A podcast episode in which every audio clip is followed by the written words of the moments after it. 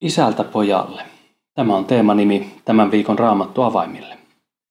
Mitä sinä haluaisit jakaa kaikkein lähimmille ihmisille uskostasi? Tällä viikolla koetan selvittää ajatuksia siitä, mitä jakaisin itse uskostani lähipiirille. Toivon, että tämä rohkaisisi sinut samanlaiseen ajatustyöskentelyyn ja antaisi välineitä kaiken kertomiseen. Rukoillaan. Kiitos Jeesus uskon lahjasta. Kiitos siitä, miten olet kuljettanut elämän poluilla. Kiitos varjeluksesta. Kiitos avusta tiukoissa paikoissa. Kiitos elämän tarkoituksesta. Kiitos syntien anteeksiannosta ja kiitos iankaikkisesta elämästä. Jeesuksen Kristuksen nimeen. Aamen. Jos saisit kertoa yhden asian lähipiirillesi uskosta, niin mikä se olisi? Asioita on varmasti paljon ja paljon on myös asioita, jotka väistämättä liittyvät siihen, mitä sanomme. Mutta miten me voisimme tulla oikein ymmärretyksi ja kuinka lähipiirimme jaksaisi meitä kuunnella? Kuinka sanoa kaiken yksinkertaisesti? Yksi keskeinen asia on pelastus ja syntien anteeksi saaminen. Tässä olisi Johanneksen evankeliumin kolmannen luvun 16 jae paikallaan. Jumala on rakastanut maailmaa niin paljon, että antoi ainoan poikansa, jottei yksikään, joka häneen uskoo, joutuisi kadotukseen, vaan saisi iankaikkisen elämän. Yksinkertainen lause, mutta sen syvyys ei välttämättä heti aukea. Luen jakeen vielä uudelleen. Jumala on rakastanut maailmaa niin paljon, että antoi ainoan poikansa, jottei yksikään, joka hänen uskoo, joutuisi kadotukseen, vaan saisi iankaikkisen elämän. Jumala rakastaa meitä, sinua ja minua. Tämän haluaisin kertoa ensimmäisenä. Ja mistä voimme tietää, että Jumala todellakin rakastaa meitä? Tiedämme siitä, mitä hän teki pelastaakseen meidät. Hän antoi ainoan poikansa, Jeesuksen Kristuksen alttiiksi meille kuuluvalle rangaistukselle. Koko ihmiskunta on langennut syntiin, rikkonut Jumalaa vastaan ja kulkee kohti kadotusta. Ja tämän estääkseen Jumala valmisti meille pelastuksen, jossa hän itse sovitti meidän syntimme. Eli hän rakastaa meitä niin paljon, että itse kärsi rangaistuksen puolestamme. Ja tämän rakkauden tähden meille on avautunut tie iankaikkiseen elämään. Elämään, joka on paljon enemmän kuin tämä elämä, mitä nyt tämän radio-ohjelman ääressä elämme. Se on elämää hänen Jumalan yhteydessä niin täällä ajassa kuin kuolemamme jälkeen. Pitipä paljon sanoa yksinkertaisen asian tähden. Ja voi olla, että paljon jää ymmärtämättä, varsinkin jos käsitteet ainoa poika, kadotus ja iankaikkinen elämä eivät ole tuttuja. No, minä haluan kertoa niin sinulle kuin lähimmilleni sen, että Jumala rakastaa sinua ja minua. Tämän olen käytännössä kokenut olevan totta. Olen saanut kokea paljon Jumalan hyvyyttä ja rakkautta elämässäni. Tämä ei tarkoita, että elämässä ei olisi ollut vaikeita aikoja. Tämä kokemus Jumalasta on nimittäin saattanut juuri voimakkaimpana tulla vastaan vaikeina aikoina. Jumala rakastaa sinua ja minua, ja hän haluaa olla kanssamme meidän jokaisessa päivässä ja myös päiviemme jälkeen. Tämän haluan kertoa. Joskus ihmettelin sitä, kun kuulin uskovien puhuvan siitä, että uskovat elävät jo nyt ihan kaikista elämää. Ymmärsin kyllä, että näin on, mutta kaipasin sille perusteluja. Näin voi olla myös Jumalan rakkauden kohdalla. Mistä voisi löytää perusteluja sille? Yksi perustelu on Johanneksen evankeliumiin tallennetut sanat, jotka luin äsken kahdesti. Johanneksen evankeliumi on Jeesuksen Kristuksen elämästä kirjoitettu pieni kirja, joka on talletettu raamattuun. Sen on kirjoittanut apostoli Johannes, eli yksi Jeesuksen aikalaisista, hänen opetuslapsistaan. Jeesus vietti opetuslastensa kanssa noin kolme vuotta, ja siitä ajasta Johannes sitten kertoo evankeliumikirjassaan. Hän on silmin näkijä, korvin kuulija, kanssa kulkija näissä asioissa. Poimin toisen katkelman häneltä, kun hän kertoo, mitä Jeesus puhuu. Jeesus sanoo näin. Minä olen portti. Se, joka tulee sisään minun kauttani, pelastuu. Hän voi vapaasti tulla ja mennä. Ja hän löytää laitumen. Varas tulee vain varastamaan, tappamaan ja tuhoamaan. Minä olen tullut antamaan elämän, yltäkylläisen elämän. Tämä on Johanneksen evankeliumin kymmenennestä luvusta. Se, mitä Jeesus Kristus on tullut antamaan meille, on elämä, yltäkylläinen elämä. Tällaisen lahjan antaja varmasti rakastaa sitä, jolle sen lahjoittaa. Varkaat tekevät asioita, joista saavat itselleen hetkellistä hyötyä, mutta Jumala on tehnyt jotain, josta me saamme ihan kaikista hyötyä. Jumala on hyvä. Hän rakastaa sinua ja minua. Hän antaa meille oikean elämän, elämän, jota voimme kutsua yltäkylläiseksi elämäksi. Palaan vielä iankaikkiseen elämään. Halusin saada perusteluja sille, miksi voimme ymmärtää, että Jeesuksen Kristuksen uskova elää jo tänään iankaikkista elämää. Vastas löytyy raamatusta ja vieläpä samasta Johanneksen evankeliumista, josta olen poiminut katkelmia. Mutta ennen kuin avaan siitä tätä aloittavan kohdan, haluan sanoa yhden asian. Minä uskon, mutta minä en ole uskova. Minä en usko ihan mihin vaan. En usko uskomuksiin. Se, mihin uskon, löytyy raamatusta. Uskollani on sisältö. Se ei ole pilvissä leijuva keinu, joka tuudittaa minut läpi elämäni. Eli lyhyesti sanottuna, kohtaamme elämässä Jumalan rakkauden, mutta erityisesti kohtaamme sen, kun luemme raamattua. Joskus mietin, että ilman raamatun sanaa voi olla vaikeaa tai mahdotonta ymmärtää, että Jumala todellakin rakastaa meitä. Tokikaan Jumala ei ole tästä asiasta tehnyt niin vaikeaa, että meidän pitäisi se opiskella jostakin. Mutta synti meissä tahtoo tehdä vääriä päätelmiä Jumalan rakkaudesta meihin. Nyt on aika lukea se kohta, joka kertoo, että voimme elää iankaikkista elämää jo tänään. Ja ikuinen elämä on sitä, että he tuntevat sinut ainoan todellisen Jumalan ja hänet, jonka olet lähettänyt, Jeesuksen Kristuksen. Näin Jeesus kertoo meille Johanneksen evankeliumin 17. luvussa jakeessa kolme. Yltäkylläinen, todellinen elämä löytyy Jumalan ja hänen, jonka hän on lähettänyt yhteydestä. Jumala rakastaa sinua ja minua. Hän myös haluaa meidät yhteytensä. Hän haluaa jakaa elämän kanssamme.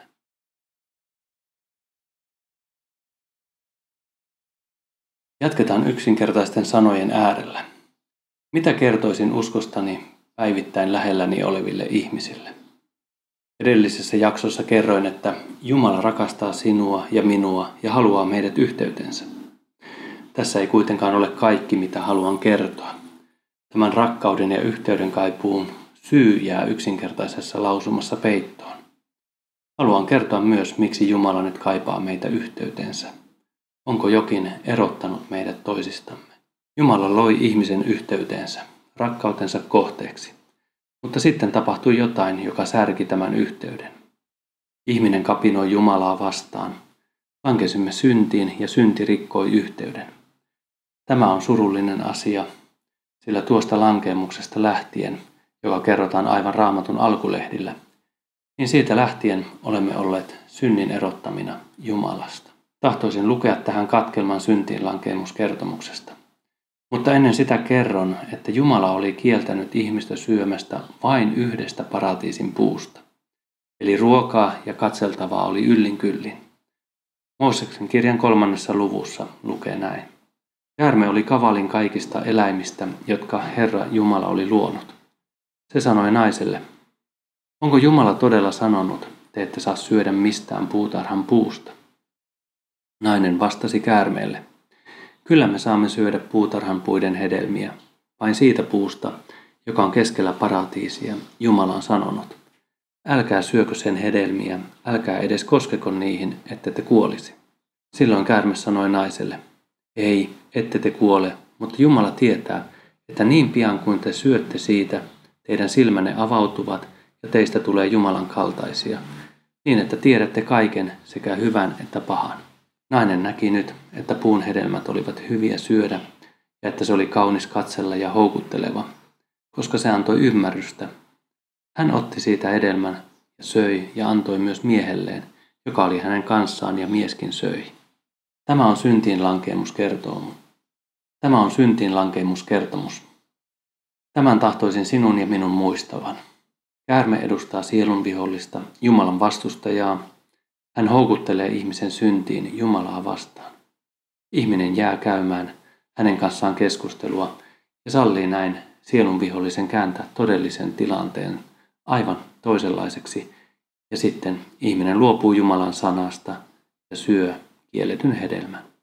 Jumalan sana tuohon tilanteeseen oli tämä. Luen sen Mooseksen kirjan toisesta luvusta. Herra Jumala asetti ihmisen Edenin puutarhaan viljelemään ja varjelemaan sitä. Herra Jumala sanoi ihmiselle, saat vapaasti syödä puutarhan kaikista puista. Vain siitä puusta, joka antaa tiedon hyvästä ja pahasta. Älä syö, sillä sinä päivänä, jona siitä syöt, olet kuoleman oma. Kielto oli selvä ja ehdoton. Sielun vihollisen kanssa keskustellen kaikki muuttui toisenlaiseksi. Tässä ollaan hetkessä, josta juontaa moni paha asia maailmassamme ja meissä. Langenneena emme pysty siihen, mihin Jumala on meidät alun perin luonut. Langenneena emme voi korjata lankeemustamme. Olemme syvään kuilun erottamina Jumalasta. Voimme hapuilla, ojentautua, kaivata ja etsiä häntä, mutta emme pysty ylittämään syntiin lankeemuksen luomaa kuilua välillämme. Mutta Jumalan rakkaus meitä kohtaan ylittää tuon kuilun. Se, mitä luin edellisessä jaksossa Johanneksen evankeliumista, ylittää Jumalan ja meidän välillämme olevan kuilun. Luen tuon kohdan uudelleen. Jumala on rakastanut maailmaa niin paljon, että antoi ainoan poikansa, jottei yksikään, joka häneen uskoo, joutuisi kadotukseen, vaan saisi iankaikkisen elämän. Kadotus on sitä, että emme pääse kuilun yli. Elämme elämämme erossa Jumalasta ja sitten kuoltuamme jatkamme iankaikkisesti erotettuna Jumalasta. Tämä on kauhea asia. Jos sanon, että tätä erontilaa sanotaan helvetiksi, niin se kuulostaa vieläkin pahemmalta. En kuitenkaan halua pelotella ketään helvetillä. Se ei ole tarkoitukseni, kun kerran tätä. Mutta emme voi ohittaa tosiasioita. On valheellista jättää kertomatta osa totuudesta. Mutta Johanneksen kohdassa sanotaan selvästi, Jumala rakastaa sinua ja minua. Hän on avannut pelastuksen tien tästä tukalasta tilanteestamme. Jumala on ainoassa pojassaan, Jeesuksessa Kristuksessa, avannut meille tien takaisin luokseen, ettei kukaan joutuisi jäämään tuon syvän kuilun erottamaksi ihan kaikkisesti. Tahdon johdattaa meidät rukoukseen näiden asioiden edessä. On hyvä rukoilla. Elävä, kolmiyhteinen Jumalamme. Rukoilemme. Pyydämme, että näytä meille rakkautesi. Anna meidän ymmärtää, kuinka rakastat meitä. Tätä pyydämme. Pyydämme myös, että näytät meille sen kuilun, joka erottaa meidät toisistamme. Samalla kun näytät tuon kuilun, pyydämme, että näytät vielä sen ylittävän rakkautesi. Anna meidän ymmärtää nämä asiat. Jeesuksen Kristuksen, ainoan poikasi nimessä tätä rukoilemme. Näin rukoillen voimme jäädä odottamaan Jumalan vastausta. Hän todellakin rakastaa sinua ja minua, eikä halua meidän joutuvan kadotukseen. Jatketaan viikon teemassa, isältä pojalle. Tämän otsikon alla koetan selventää ajatuksia, mitä kertoisin lähipiirilleni uskostani. Rukoilen, että tämä voisi meitä kaikkia johdattaa kertomaan uskostamme ja rukoilen, että tämä pohdinta voisi myös synnyttää uskoa elävään Jumalaan, joka rakastaa sinua ja minua. Jumalaan, joka haluaa olla kanssamme niin tänään kuin iankaikkisesti. Tähän mennessä olen saanut kerrottua Jumalan rakkaudesta meitä kohtaan. Olen kertonut syntiin lankeemuksesta, joka on erottanut meidät Jumalasta. Ja olen pienesti saanut sanotuksi, että tuon kuilun yli Jumalan luo on olemassa tie, jonka itse Jumala on rakkaudessaan meille valmistanut. Mistä minä näitä asioita oikein esiin nostan? Ovatko nämä minun mielipiteitäni vai onko nämä minun uskomuksiani? Mitä nämä asiat ovat? Minulle ne ovat tosiasioita, jotka olen saanut ymmärtää luettuani raamattua. Sen äärellä olen ymmärtänyt nämä ja sen, että jos kaipaat Jumalan yhteyteen, niin raamattu on hyvin tärkeä väline tähän. Haluaisin kertoakin hieman raamatusta tänään. Raamattu on iso kirjakokoelma. Se on jaettu kahteen osaan. On vanha testamentti ja uusi testamentti. Raamattu alkaa vanhan testamentin kirjoilla ja jatkuu uuden testamentin kirjoilla ja kirjeillä. Tämä on suuri kokonaisuus, jossa Jumala ilmoittaa itsensä meille. Yleensä kirjoja luetaan ensimmäistä sivusta viimeiseen sivuun. Näin voi raamatunkin lukea. mutta itse ehdotan erilaista lähestymistapaa. Voin perustella sitä. Raamatussa Jumala ilmoittaa itsensä meille. Erityisesti ymmärrämme hänestä, kun luemme, mitä Raamattu kertoo Jeesuksesta Kristuksesta. Ja Jeesuksesta Kristuksesta erityisesti kertovat kirjat ovat Uuden testamentin neljä ensimmäistä kirjaa. Matteuksen, Markuksen, Luukkaan ja Johanneksen evankeliumi. Minun ehdotukseni on, että luemme ensin nämä kirjat. Näiden jälkeen voimme jatkaa Uuden testamentin loppuun saakka ja ymmärtää, miten seurakunta on Jeesuksen opetuksia ymmärtäneet ja soveltaneet. Sitten kun tunnemme Uutta testamenttia, voimme käydä parhaiten vanhan testamentin pariin. Raamattu on kokonaisuudessaan Jumalan puhetta meille ja se on meille pelastuksen lähde. Raamatun alkulehdillä kerrotaan, kuinka Jumala loi maailman. Sitten kerrotaan syntinlankeemuksesta, josta edellisessä jaksossa luin. Ja näistä hetkistä saakka saamme sitten läpi vanhan testamentin huomata, että Jumala valmistelee kaikkea sitä, mistä evankeliumikirjat kertovat. Tämän tähden on hyvä lukea vanhaa testamenttia luettuaan ensin Uuden testamentin. Luen roomalaiskirjeestä, joka on talletettu Uuteen testamenttiin. Ylistys hänelle, joka pystyy voimallaan vahvistamaan teitä, niin kuin ilmoittaa evankeliumi, jota minä julistan. Sanoma Jeesuksesta Kristuksesta, se paljastettu salaisuus, joka on ikiajoista saakka ollut kätkettynä. Nyt se on saatettu julki ja annettu ikuisen Jumalan käskystä profeetallisissa kirjoituksissa tiedoksi kaikille kansoille, jotta ne johdettaisiin uskoon ja kuuliaisuuteen. Tässä kerrotaan meille, että sanoma Jeesuksesta Kristuksesta on ollut ikiajoista saakka kätkettynä. Sitten se on kerrottu profeetallisissa kirjoituksissa tiedoksi kaikille. Nämä profeetalliset kirjoitukset ovat juuri vanhan testamentin kirjoituksia. Eli jo ikiajoista saakka on ollut evankeliumi Jeesuksesta Kristuksesta kätkettynä. Evankeliumi tarkoittaa hyvää sanomaa. Evankeliumikirjat kertovat hyvän sanoman Jeesuksesta Kristuksesta. Nyt olemme yhden vaikean asian edessä, kun haluamme kertoa tätä kaikkea lähipiirillemme. Emme voi mitenkään kaataa toisen korvasta kaikkea sisään. Emme voi lusikalla lappua raamatun sanaa toiselle sisään. Joudumme kutsumaan itse lukemaan ja pohtimaan löytämäänsä. Toki lukemisen lisäksi voi nykyään myös helposti raamattua kuunnella. Esimerkiksi lataamalla kännykkään Biblia-sovelluksen voi kuunnella suomeksi koko raamatun. Mutta tässä kohden meidän on tehtävä jotain. Mutta se kannattaa. Ja tähän samaan haluan kertoa jotain, mikä on ollut itselleni hyvin merkittävää. Nimittäin raamattua voi lukea yhdessä toisten kanssa ja keskustella lukemastaan. Tätä kutsutaan yleensä raamattupiiriksi. Itse olen huomannut juuri raamattupiirin merkityksen uskoni vahvistumisessa ja siinä vaeltamisessa. Kun luemme raamattua, meille syntyy ajatuksia, jotka haluamme jakaa. Meille herää myös kysymyksiä, jotka haluamme kysyä. Raamattupiirissä voimme estotta sekä kertoa ajatuksiamme että esittää kysymyksiämme. Usko Jumalaan ei ole staattinen jostakin kiinni pitämisen tila. Se on vuorovaikutusta elävään Jumalaan ja hänen uskoviin. Edellisessä jaksossa kerroin Jeesuksen puhuneen yltäkylläisestä elämästä. Hän sanoo, minä olen tullut antamaan elämän, yltäkylläisen elämän. Johanneksen evankeliumi 10. luku, jae 10.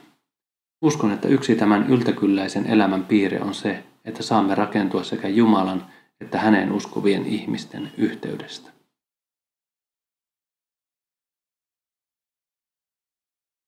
En tiedä, olenko onnistunut kertomaan uskostani edellisissä jaksoissa. En tiedä, miten sinä olet kokenut ne hetket, kun olet kertonut Jumalasta ja uskostasi toisille. Nämä eivät ole vaikeita asioita, mutta meille ne toisinaan muodoutuvat sellaiseksi. Haluan jakaa yhden asian uskostani. En koe, että kukaan on puhunut minua uskovaksi. Kukaan ei ole saanut päätäni puhumalla kääntymään. Tai on olemassa jokin, joka on tämän kaiken tehnyt. Nimittäin koen, että minulle on lahjoitettu usko. Luen raamatusta Efesolaiskirjeestä. Armosta Jumala on teidät pelastanut antamalla teille uskon. Pelastus ei ole lähtöisin teistä, vaan se on Jumalan lahja.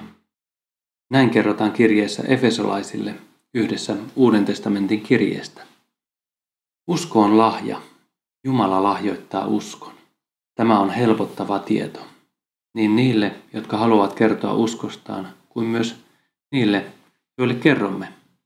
Me kerromme ja Jumala lahjoittaa uskon. Jos joku kuulee meitä, Jumala on se, joka vaikuttaa uskon. Kun kerromme uskosta, kenenkään ei tarvitse yrittää kuunnellessaan puristaa itsestään uskoa. Eikä meidän tarvitse harjoitella mitään sanallisia puristusotteita. Uskon lahjoittaa ainoastaan Jumala. Tämän haluaisin kertoa uskostani lähipiirille. Ei mitään puristusotetta, pinnistystä. Voimme pohtia asioita, tutkia ja keskustella. Uskosta keskusteleminen on jotain positiivista. Toki samaan hengenvetoon pitää palauttaa se tosiasia, että kaikki asiat, mistä haluan uskosta keskustella, ei ole pelkkiä positiivisia asioita meitä kohtaan. Ne ovat tosiasioita ja rehellisyyden nimissä sekä kaiken ymmärtämiseksi on myös kerrottava synnistä ja kadotuksesta. Ilman niitä ei voi kokonaisuutta ymmärtää. Mutta näissäkin asioissa Jumala kyllä lahjoittaa uskon. Kerron omasta kokemuksesta. Nuoruudessani hapuilin uskon tiellä. Joudun kahden vaiheille. Kuljenko sitoutuneena uskooni vai käännynkö poispäin ja kuljen omia polkujani? Koin selkeästi, että Jumala sen sanan kautta, mitä olin raamatusta lukenut ja ymmärtänyt, kertoi minulle näiden kahden tien erosta. Hän jopa omalla tavallaan näytti minulle, mitä on vastassa omien polkujen tiellä. En nähnyt pelottelua, näin tosiasioita. Ja näiden keskellä ymmärsin, että se mitä näen, sitä en halua. Kyse ei siis ollut mistään hengellisestä väkivallasta tai pelottelusta. Oli kyse rehellisyydestä, totuudesta. Totuus lahjoitti minulle halun kääntyä takaisin. Koen, että tämä totuus on Jumala ja kiitän häntä tuosta kokemuksesta. Usko on siis lahja. Lahja otetaan vastaan ja Jumala haluaa antaa tämän lahjan meille, niin minulle kuin sinulle. Roomalaiskirjassa puhutaan uskon syntymisestä. Usko syntyy kuulemisesta, mutta kuulemisen synnyttää Kristuksen sanaa. Raamattu on Jumalan sanaa, Kristuksen sanaa. Sen äärellä voit saada uskon lahjan. Mutta miten voin ottaa tämän lahjan vastaan? Onko se koko ajan ojennettuna minua kohti? Ojennanko käteni ylös? Kun lasken ne alas, onko lahja käsissäni? Väitän, että uskon lahja on meille tarjolla nyt. Jumala kutsuu meitä kääntymään puoleensa. Luonnostamme meidän omatuntomme syyttää meitä meidän rikkomuksistamme ja niiden tähden haluamme kääntää selkämme Jumalalle. Ajattelemme, että Jumala haluaa rangaista meitä meidän synneistämme. Mutta kun Jumala kutsuu meitä kääntymään puoleensa, hän ei toimi niin kuin me ajattelemme. Kääntymys, johon Jumala kutsuu meitä, on tämä. Jeesuksessa Kristuksessa Jumala sovitti kaikki meidän syntimme. Tämän kautta saamme vapautuksen synnin palkasta, kuolemasta ja kadotuksesta. Kääntyessämme tämän tosiasian puoleen Jumala lahjoittaa meille uskon. Käydään vielä toisesta näkökulmasta läpi. Ihminen koettaa täyttää mitaan, niin ihmisten silmissä kuin Jumalankin. Mutta synnin tähden emme voi täyttää mittaa Jumalan edessä. Jos voimme olla tämän hetken ilman syntiä, seuraavassa hetkessä teemme sitä jälleen. Ja vieläpä niin, että me olemme syntyneet syntiin langenneeseen maailmaan ja sen tähden synti asuu meissä. Näin raamatun sana kertoo meille. Tässä tilanteessa, ymmärrämme, että me voi itse itseämme parantaa synnin vaikutuksesta, meille raamattu ilmoittaa ilosanomana. Jeesus Kristus on sovittanut kaikki meidän syntimme. Eli mitä yritän sanoa? Kääntyminen on omasta yrittämisestä kääntymistä Jumalan armollisen teon puoleen. Se on kuin toteamista. Tästä ei tule mitään. Jumala, auta minua. Ja tähän tilanteeseen Jumala lahjoittaa uskonlahjan, joka tekee meille todelliseksi sen, että Jumala on todellakin sovittanut meidän syntimme ja saamme elää nyt hänen yhteydessään.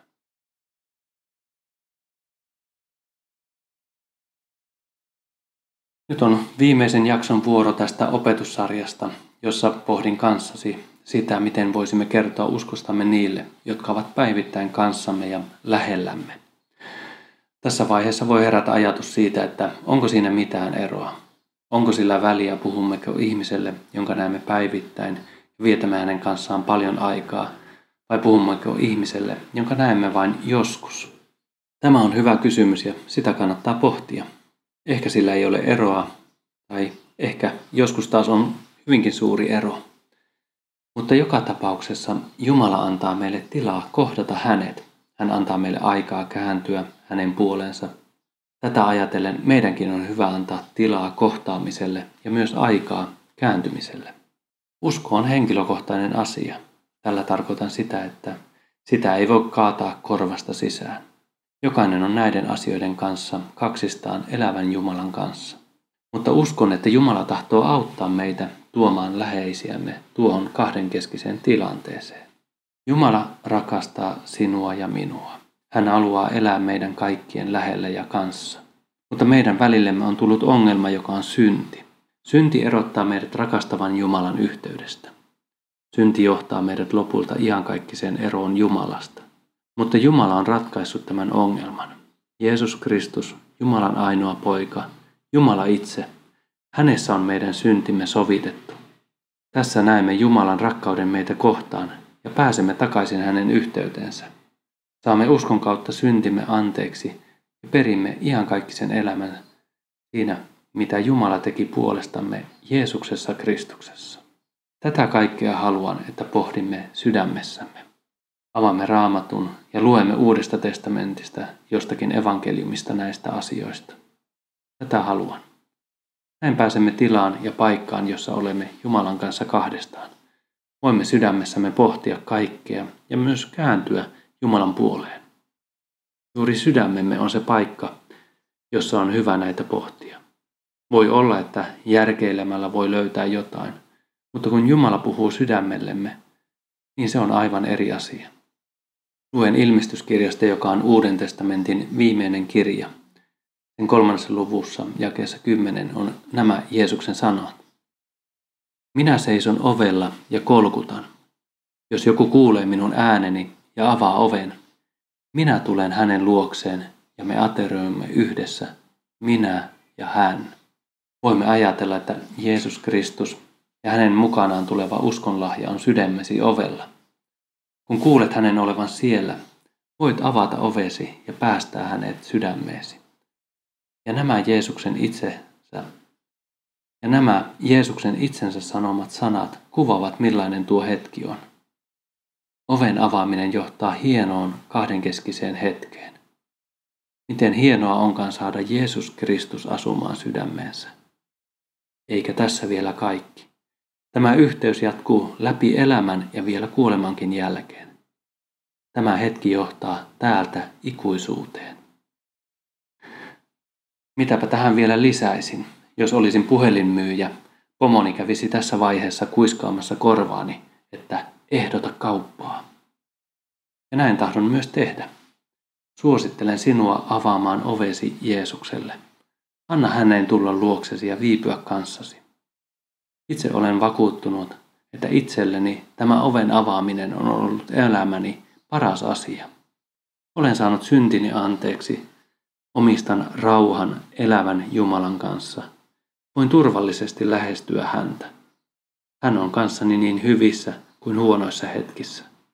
Ja kun kerran elämäni päättyy, saan jättää elämäni hänen haltuunsa ja raamatun sanaan luottaen odottaa, että hän kuljettaa minut läpi tuon pimeän laakson ja lopulta saan olla hänen luonaan iankaikkisessa elämässä, siellä missä synti ei enää meitä piinaa. Näin ehdotan sinulle kauppaa. Tosin tämä ei ole kaupan käyttiä. Se on lahjan vastaanottamista, omasta pinnistämisestä luopumista, levon ja rauhan vastaanottamista. Luen Jeesuksen sanat Johanneksen evankeliumista. Jeesus sanoo näin. Minä olen elämän leipä, joka tulee minun luokseni, ei koskaan ole nälissään, ja joka uskoo minuun, ei enää koskaan ole janoissa. Ja tämän sanottuaan Jeesus sanoo myös nämä sanat. Sitä, joka luokseni tulee, minä en aja pois. Näin Jeesus sanoo meille. Sitä, joka luokseni tulee, minä en aja pois. Tähän päättyy tämän viikon raamattua vain opetukset. Nyt olen kaiken sanonut. Ei ole enää mitään lisättävää. Pallo on tämän jälkeen sinulla. Rukoilen. Kiitos Jeesus Kristus. Kiitos ajasta, jonka olet meille antanut. Kiitos tästä hetkestä, jossa olet kanssamme. Kiitos levosta ja rauhasta, jonka sinussa saamme. Kiitos rakkaudestasi. Elävä kolmiyhteinen Jumalamme, kiitos ja ylistys sinulle. Olet avannut meille tien luoksesi ja olet kutsunut meitä kääntymään puoleesi. Kiitos, että saamme luottaa sinun valmistamaan tiehen, tiehen, joka todellakin vie luoksesi kaiken synnin turmeluksen ja kuoleman pimeän laaksonkin läpi. Jeesuksen Kristuksen nimessä. Aamen.